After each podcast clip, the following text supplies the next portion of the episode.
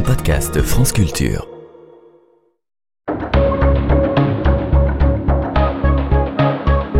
Les pieds sur terre. Sonia Kronlund. L'expression génération sandwich apparaît d'abord dans les années 80 sous la plume de la chercheuse américaine Dorothy Miller. Elle désigne par là des femmes qui ont la trentaine ou la quarantaine et se trouvent prises en sandwich entre leurs parents vieillissants qui ont besoin d'aide et leurs jeunes enfants qui demandent tout autant d'attention. Le contenu du sandwich, si on peut dire, évolue ensuite avec la démographie et fait à présent référence à une tranche d'âge plutôt comprise entre 50 et 60 ans, d'hommes et de femmes, enfin surtout de femmes, qui se trouvent dans cette situation de double injonction à laquelle s'ajoute évidemment celle de leur travail. D'après les chiffres du baromètre des aidants établi par BVA Opinion et cité par Le Monde, 5,6 millions de Français aident un parent au quotidien. Aux États-Unis, les chiffres sandwich sont plus précis et établissent qu'un quart des quadras américains ont un parent âgé de 65 ans ou plus et en même temps un enfant à charge. Les femmes aux revenus les plus modestes sont celles qui en font le plus, car plus les revenus augmentent, plus les personnes en sandwich offrent à leurs parents et parfois même à leurs enfants un soutien financier plutôt que de payer de leur personne. Tout de suite, dans Les Pieds sur Terre, voici deux de ces femmes courage qui racontent jusqu'où ces situations intenables peuvent mener par Anna Benjamin.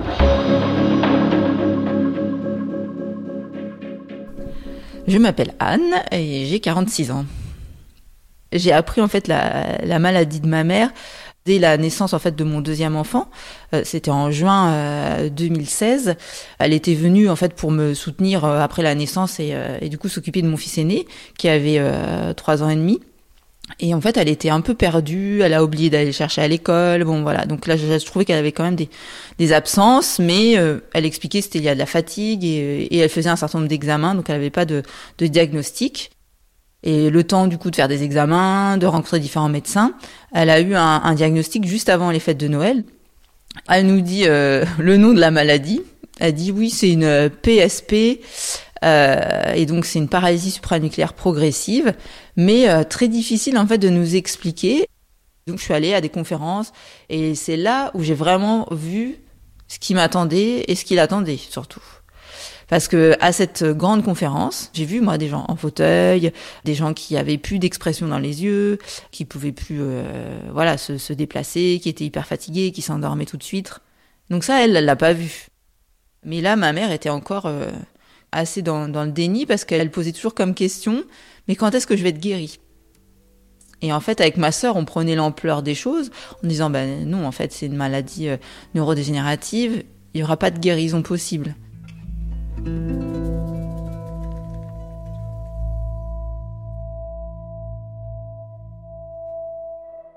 Je n'ai pas compris tout de suite en fait que j'allais euh, être aidante. Et d'ailleurs, bah, à cette époque, je pense que je connaissais même pas ce terme en fait. C'était pas vraiment un choix parce que euh, faut vraiment que je sois présente. J'habite bien à Paris et donc ma mère est à côté de Bordeaux et euh, la maladie elle s'est quand même développée assez rapidement. C'est-à-dire que ma mère faisait de plus en plus de chutes et donc j'ai dû faire beaucoup plus euh, d'aller-retour. Je travaillais à plein temps en plus, donc j'étais euh, directrice d'un service. Donc du coup, je m'étais dit, il faut que je trouve une astuce. Donc je m'étais renseignée sur tout ce qui existait. Il n'y avait pas de congé proche aidant à l'époque. Du coup, ce que j'avais euh, vu avec euh, le service euh, des ressources humaines, c'est de faire un temps partiel à base d'un congé parental. Donc, j'ai demandé une réduction de mon temps de travail à 80% pour un enfant de moins de 3 ans. Et en fait, c'était pour m'occuper de ma mère.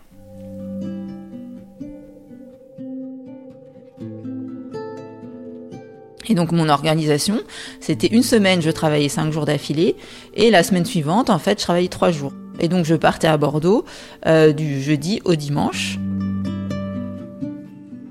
C'était vraiment dur. Et mon fils aîné, euh, petit, avait quand même euh, des réflexions. Mais euh, euh, pourquoi tu passes autant de temps avec mamie euh, et nous on est là euh. donc du coup dès qu'il y avait une sortie scolaire je faisais tout pour prendre ma journée pour aller faire la sortie scolaire. Quoi, vraiment je me disais non mais c'est vrai il faut que je sois plus présente. Et puis quand j'étais là à chaque fois je, je m'organisais quelque chose. Je disais bon on va faire une sortie allez on va aller voir un petit spectacle au théâtre pour avoir des souvenirs en fait. Des souvenirs positifs quoi. Et, et c'est vrai que c'était toujours un peu la course quoi Bon, il y a eu plusieurs euh, petits accidents, mais sans trop de gravité. Mais du coup, euh, je demande à ma grand-mère euh, de cohabiter avec ma mère.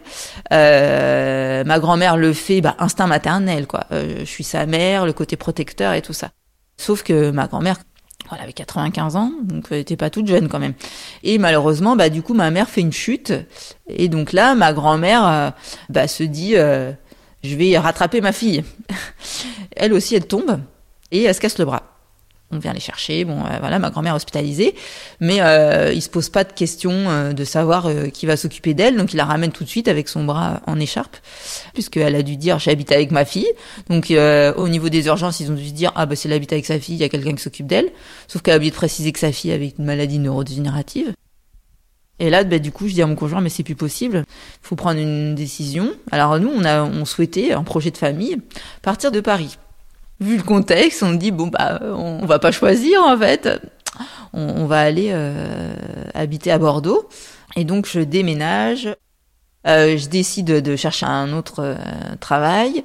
J'ai une perte de salaire relativement conséquente aussi qui vont avec en me disant bon c'est pas grave là de toute façon il y a, y a urgence donc je me dis bon bah déjà si je suis à proximité j'aurai moins de frais et puis, bah, si je prends moins de responsabilités ou si je suis sur une plus petite structure, j'aurai plus de temps. Donc, bah, alors, il y a la période de transition parce que moi, je dois commencer mon poste en mai, l'année scolaire n'est pas terminée et je dois trouver un logement. Donc, je cohabite avec ma mère et ma grand-mère en commençant un nouveau travail. Vivre avec des enfants en bas âge, vous êtes réveillé souvent la nuit. Vivre avec des personnes âgées, vous êtes réveillé encore plus souvent la nuit. Ma mère euh, qui tape dans le mur pour que je vienne euh, pour l'aider à remettre son coussin au milieu de la nuit. Euh, ma grand-mère qui entend du bruit, qu'est-ce qui se passe, qui se lève en même temps. Ma mère qui a des fringales la nuit et qui voilà, qui débarque complètement désorientée. Et puis après ça, ben, on enchaîne le travail.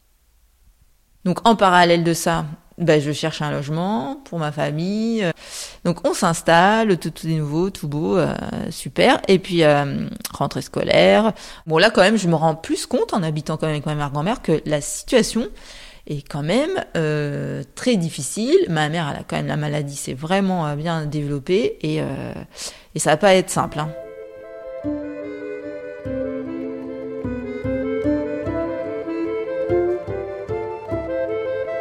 Sur la maladie, j'avais lu plein de choses qui disaient qu'il fallait qu'il reste à domicile le plus longtemps possible. Et moi, ma mère qui me disait aussi qu'elle voulait euh, mourir chez elle et qu'elle me le disait tout le temps. Je remets en place beaucoup plus de choses pour ma mère. Donc il y avait des aides à domicile euh, deux à trois fois par jour, euh, sept jours dans, la semaine, qui du coup se relayaient aussi pour ma grand-mère. Il y avait 14 intervenants. Donc en fait, vous vous retrouvez euh, à gérer une sorte d'établissement un petit peu euh, médico-social, à dire ah bah l'infirmière m'a dit ça, alors faut que j'arrive à retransmettre cette information de l'infirmière auprès euh, du coup des aides à domicile. Elles sont plusieurs à intervenir. Ma mère va en accueil du jour dans un EHPAD, ils connaissent pas la maladie. Il lui parle hyper fort, comme si elle était sourde alors qu'elle n'est pas sourde. Euh, il lui parle hyper lentement alors qu'elle comprend très bien ce qu'on lui dit. Bon voilà, donc vous devez expliquer à tout le monde ce que c'est que sa maladie. Puis bah après, c'est aussi euh, trouver des solutions en termes euh, d'aide financière, de budget. Un autre dilemme, c'est que bah, quand vous devenez, euh, vous rentrez dans ce parcours d'aidant, vous avez plus de vie sociale. Mes amis étaient à Paris, il y a eu le confinement, donc j'ai pas pu faire euh, vraiment de nouvelles connaissances ou très très peu. Et en fait, vous devez vous lever le matin parce que vous devez vous occuper des autres. Alors voilà, votre utilité, grande utilité sociale, on s'occupe de sa famille. Mais je pouvais pas juste me satisfaire de ma vie de famille et de m'occuper de ma mère et ma grand-mère. Et euh, ma mère a fait de nouveau des chutes, hospitalisation, et, euh, et puis une fois qu'elle était dans un service, bah comme elle n'arrivait plus trop à manger toute seule et tout, donc euh, je prenais ma pause déjeuner de travail avec mon vélo, j'allais lui donner à manger, après je repartais travailler, bon c'était l'enfer, après je m'occupais de mes enfants, je me disais, oh, mais si je pars et que ma mère tombe et machin, comment ça va se passer et tout machin. voilà. Donc il y avait toujours cette appréhension, euh, perte de sommeil, euh, perte d'appétit, bon tout commençait à s'installer. Et en fait le rythme était trop soutenu parce qu'en plus mon employeur m'a sollicité pour faire d'autres missions, donc euh, notamment des déplacements et j'avais des déplacements France entière. Alors là c'était, ça devenait hyper dur à, à organiser. Moi je l'avais quand même expliqué à hein, ma situation et je l'avais expliqué avant mon embauche. Et c'est vrai que bon j'ai eu des changements du coup de manager et c'était difficile parce qu'en fait, le, ce qu'on me renvoyait, c'était ah ouais, vous avez quand même du courage, puis vous avez des enfants en bas âge, ah ben c'est pas facile pour les femmes, quoi. Oui, mais alors du coup, justement, est-ce qu'on pourrait pas trouver un aménagement que je peux faire plus de télétravail? Alors j'ai réussi à obtenir un peu de télétravail, un petit peu plus, mais euh, par contre euh, on me fliquait quoi, c'est-à-dire qu'on m'appelait quoi. Mon supérieur hiérarchique, 18h30, coup de téléphone, avec des questions qui n'avaient aucune urgence. Au moment où vous avez effectivement l'infirmière euh, qui débarque et vous devez la voir pour votre grand-mère, pour votre mère et tout ça. Et puis quand même, euh, une fois, je fais une réunion justement en visio et j'étais chez ma grand-mère. Tout le monde, euh, voilà, qui me demande des choses et tout. Et je dis, bah non, je vais pas y arriver. Et là, voilà, commentaire sur mon organisation. Voilà, faut mieux vous organiser, faut être rigoureuse, faut aussi ça, quoi, voilà. Il y avait huit salariés à gérer dans mon équipe et j'en ai 14 à côté à gérer euh, auprès de ma mère et ma grand-mère quoi. Donc euh, non, on peut pas me dire que je m'organise pas quoi. Mes enfants vont tous les jours à l'école, je fais les devoirs, euh, ils font leur sortie scolaire, ils font tout quoi. Il n'y a pas de problème d'organisation quoi. Ça me fait vraiment mal parce que dans ma vie professionnelle, j'ai toujours eu des retours plutôt positifs sur mon travail, sur mon implication, euh, là, bon, bah, vous renvoyez des messages parce que, bah, du coup, à un moment donné, euh, vous pouvez pas rester sur une réunion pendant trois heures parce que, bah, y a une infirmière qui vous appelle. Et puis, j'avais pas de temps pour prendre un café. Euh, quand, voilà, il débarquait dans mon bureau, là, pour me raconter des anecdotes, des blagues. Mais franchement, je devais faire une tête d'enterrement parce que c'était le truc. Mais, genre, juste, j'ai pas le temps pour ça, en fait. Voilà, tout était tout minuté dans mon planning. Et donc là, j'avais commencé à lire un petit peu des choses sur les aidants et on parlait des générations sandwich en disant que bah, quand vous aidez vos parents et euh, que vous avez des enfants bas âge. Euh, effectivement, j'avais des enfants bas âge, j'avais ma, mère et j'avais ma grand-mère. Et du coup, je me dis, ouais, mais moi, c'était, c'est carrément pas juste le sandwich, quoi, c'est un double burger.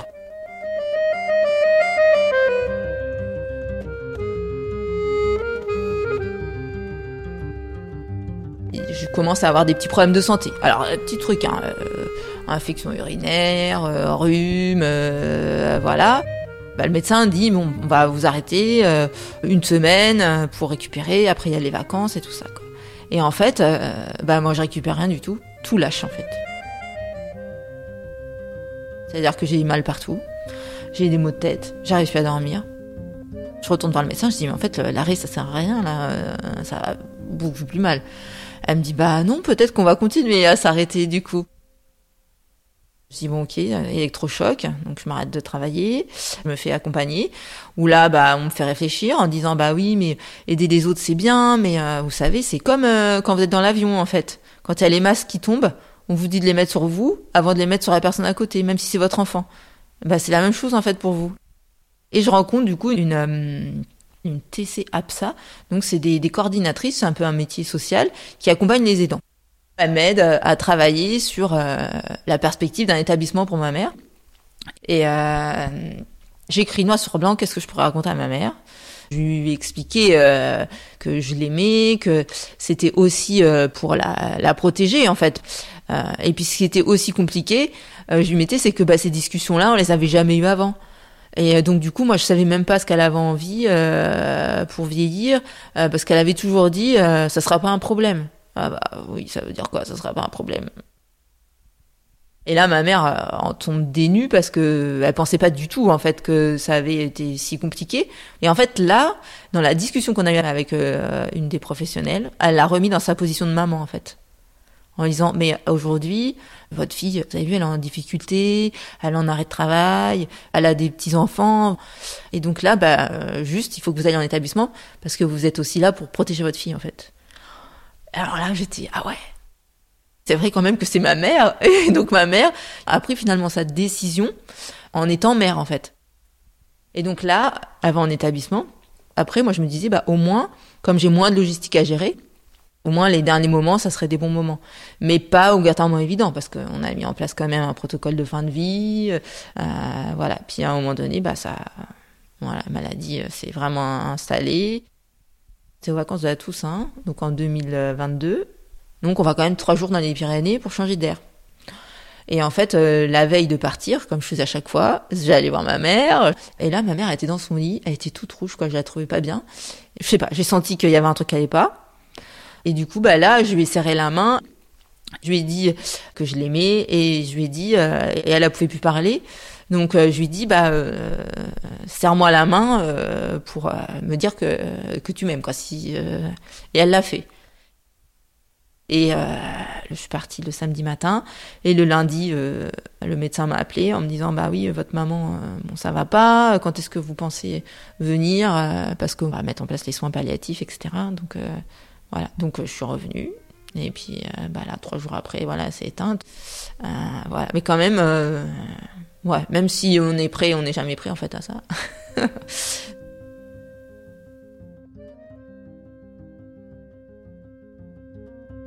Mais du coup, des fois, je sens encore euh, comme si j'avais sa main dans la mienne, en fait.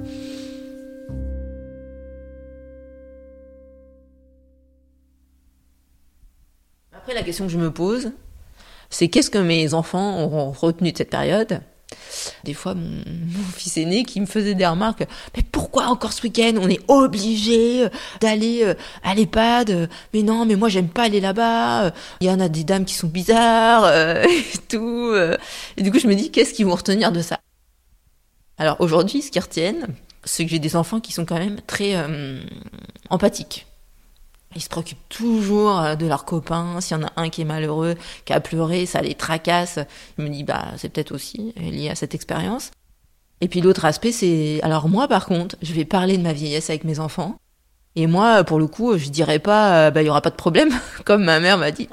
Euh, bah non, je dirais oui, il peut y avoir un problème, mais j'aimerais bien du coup qu'on en discute et quelles sont vos limites à vous aussi à un moment donné, jusqu'où vous pourrez aller pour être avec moi ou pas? Mais en tout cas, qu'on soit au clair là-dessus et que ça soit un, un vrai échange.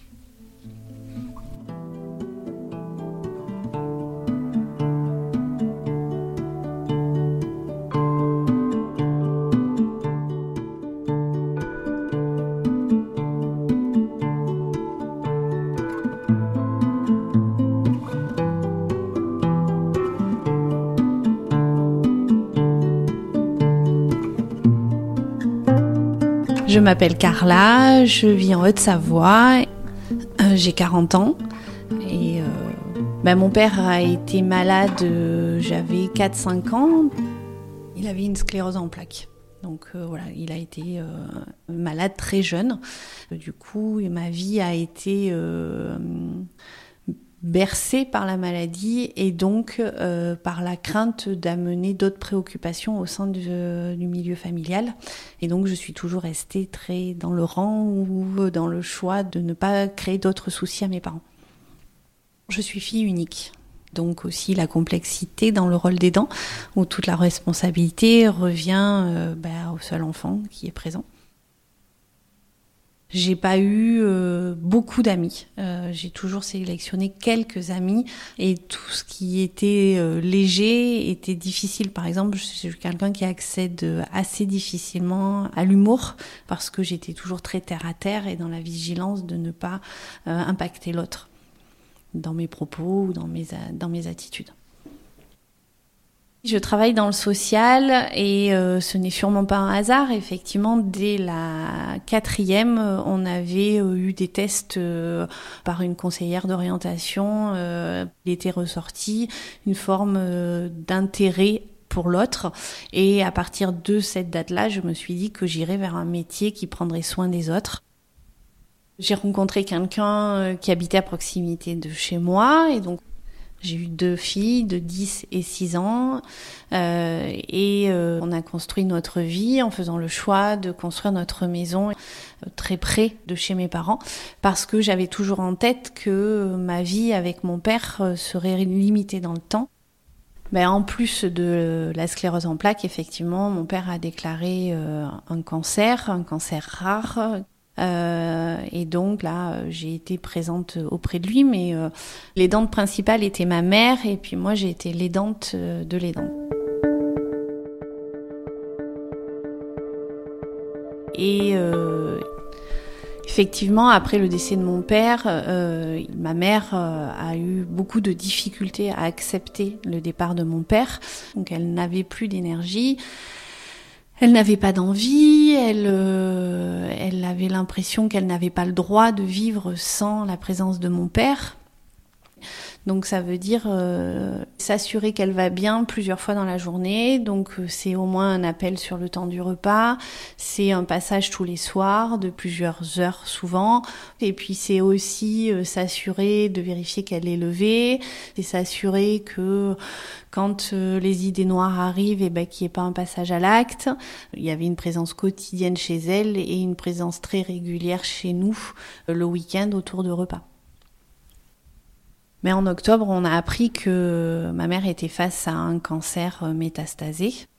Euh, voilà, malgré tout le parcours que d'aidant que je connais depuis euh, plus de 40 ans, cette annonce a été un peu foudroyante pour moi parce que là j'ai vraiment ressenti le poids des responsabilités en tant que fille unique face à un cancer très grave et, et, et là j'ai eu peur.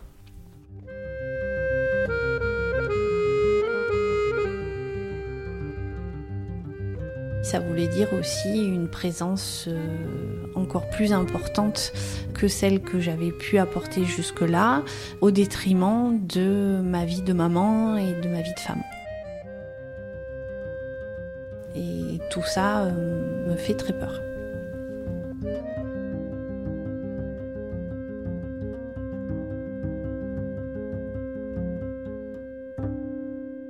Ben, la maladie et le cancer amènent une fatigue plus importante.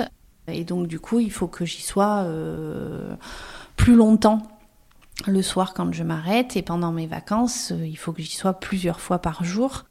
Et euh, je demande à mes filles euh, une autonomie euh, que je n'aurais pas imaginée il y a deux mois de ça, euh, où je leur demande effectivement de se garder toutes les deux, euh, des fois de partager un repas euh, ensemble. et donc ça, c'est relativement angoissant en tant que maman. Peut-être que dans quelques années, elles viendront euh, me dire quelque chose sur un, un quotidien qui leur aura, leur aura pesé, mais qu'elles n'auront pas pu verbaliser pour pouvoir aussi me préserver. Ce que j'ai fait moi en tant que jeune aidante, il y a des moments où j'ai gardé pour moi euh, des craintes parce qu'il n'y avait pas la place, la maladie, les préoccupations de mes parents étaient trop importantes et moi je n'ai pas ramené euh, mes propres préoccupations. Et euh, par rapport à mon travail, je j'ai eu euh, un soutien euh, auquel je ne m'attendais pas. Mes responsables connaissent mon quotidien et me laissent complètement organiser mon emploi du temps en fonction de mon quotidien. De, des besoins de rendez-vous médicaux particulièrement parce que le reste je ne veux pas que ça ait un impact parce que mon travail est aussi ma ressource en fait. Je tiendrai euh, mon travail autant que je le pourrai et d'autant plus en sachant que euh, mon employeur est prêt à s'adapter à mes attentes et à mes besoins.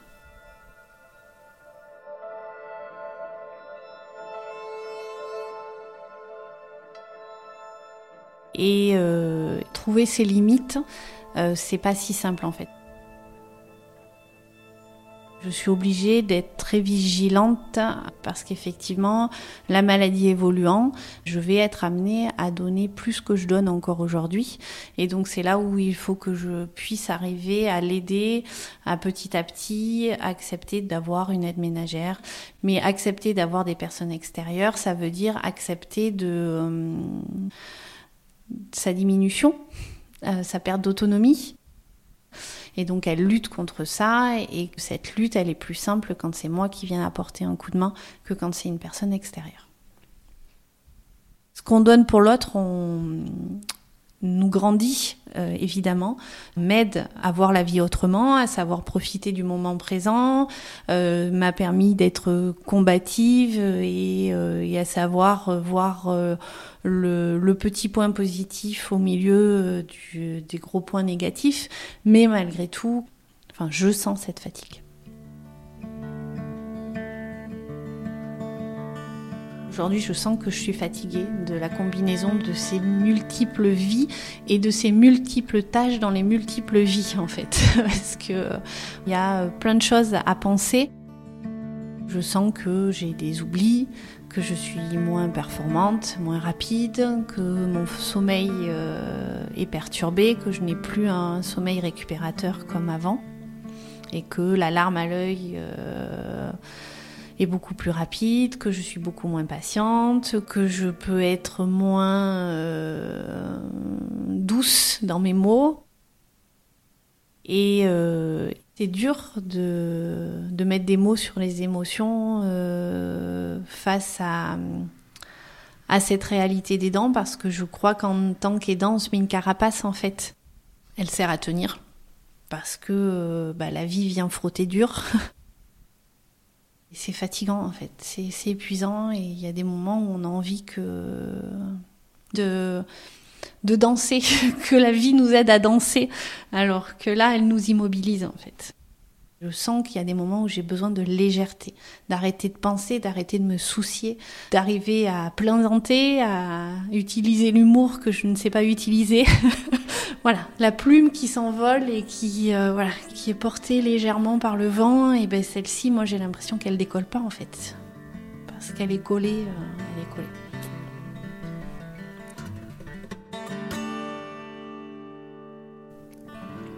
C'était Génération Sandwich, un reportage d'Anna Benjamin réalisé par Somaya Dabesh. Merci à Carla, Anne Glou, Anna Diège Sudre et notre attachée de production, c'est Hortense Martin.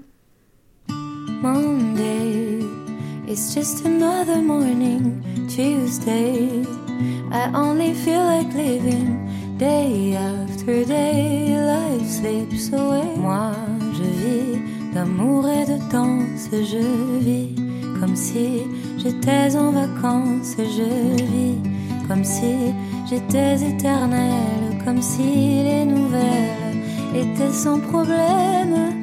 Moi, je vis d'amour et de rire, je vis comme si y avait rien à dire, j'ai tout le temps d'écrire mes mémoires et d'écrire mon histoire à l'encre bleue.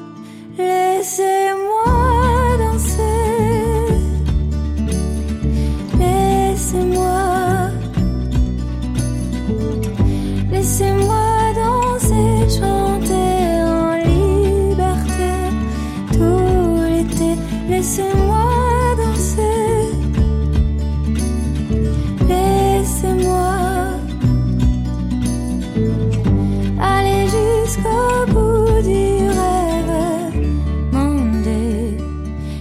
just another morning, Tuesday. I only feel like living, dancing alone with every. Moi, je vis d'amour et de risque quand ça ne va pas. Je tourne le disque, je vais, je viens. J'ai appris à vivre comme si j'étais libre et en équilibre. Moi, d'amour et de rire, je comme si y avait rien à dire. J'ai tout le temps d'écrire mes mémoires et d'écrire mon histoire